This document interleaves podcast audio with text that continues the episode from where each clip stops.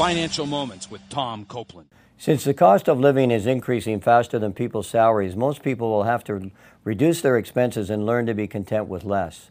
Even the Apostle Paul had to learn to be content. In Philippians 4, Paul said, For I've learned to be content whatever the circumstances. I've learned the secret of being content in any and every situation, whether well fed or hungry, whether living in plenty or want. I can do all things through Christ who strengthens me. What was Paul's secret to learning contentment?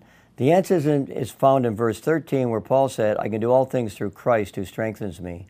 It was Paul's close personal relationship with the Lord and depending upon God that enabled him to learn to be content with less. Further, Paul was focused on things of eternal value, such as the salvation and discipleship of people. If you focus on things of eternal value, then you will also learn to be content with less materially. To learn more, go to CopelandFinancialMinistries.org. Again, CopelandFinancialMinistries.org.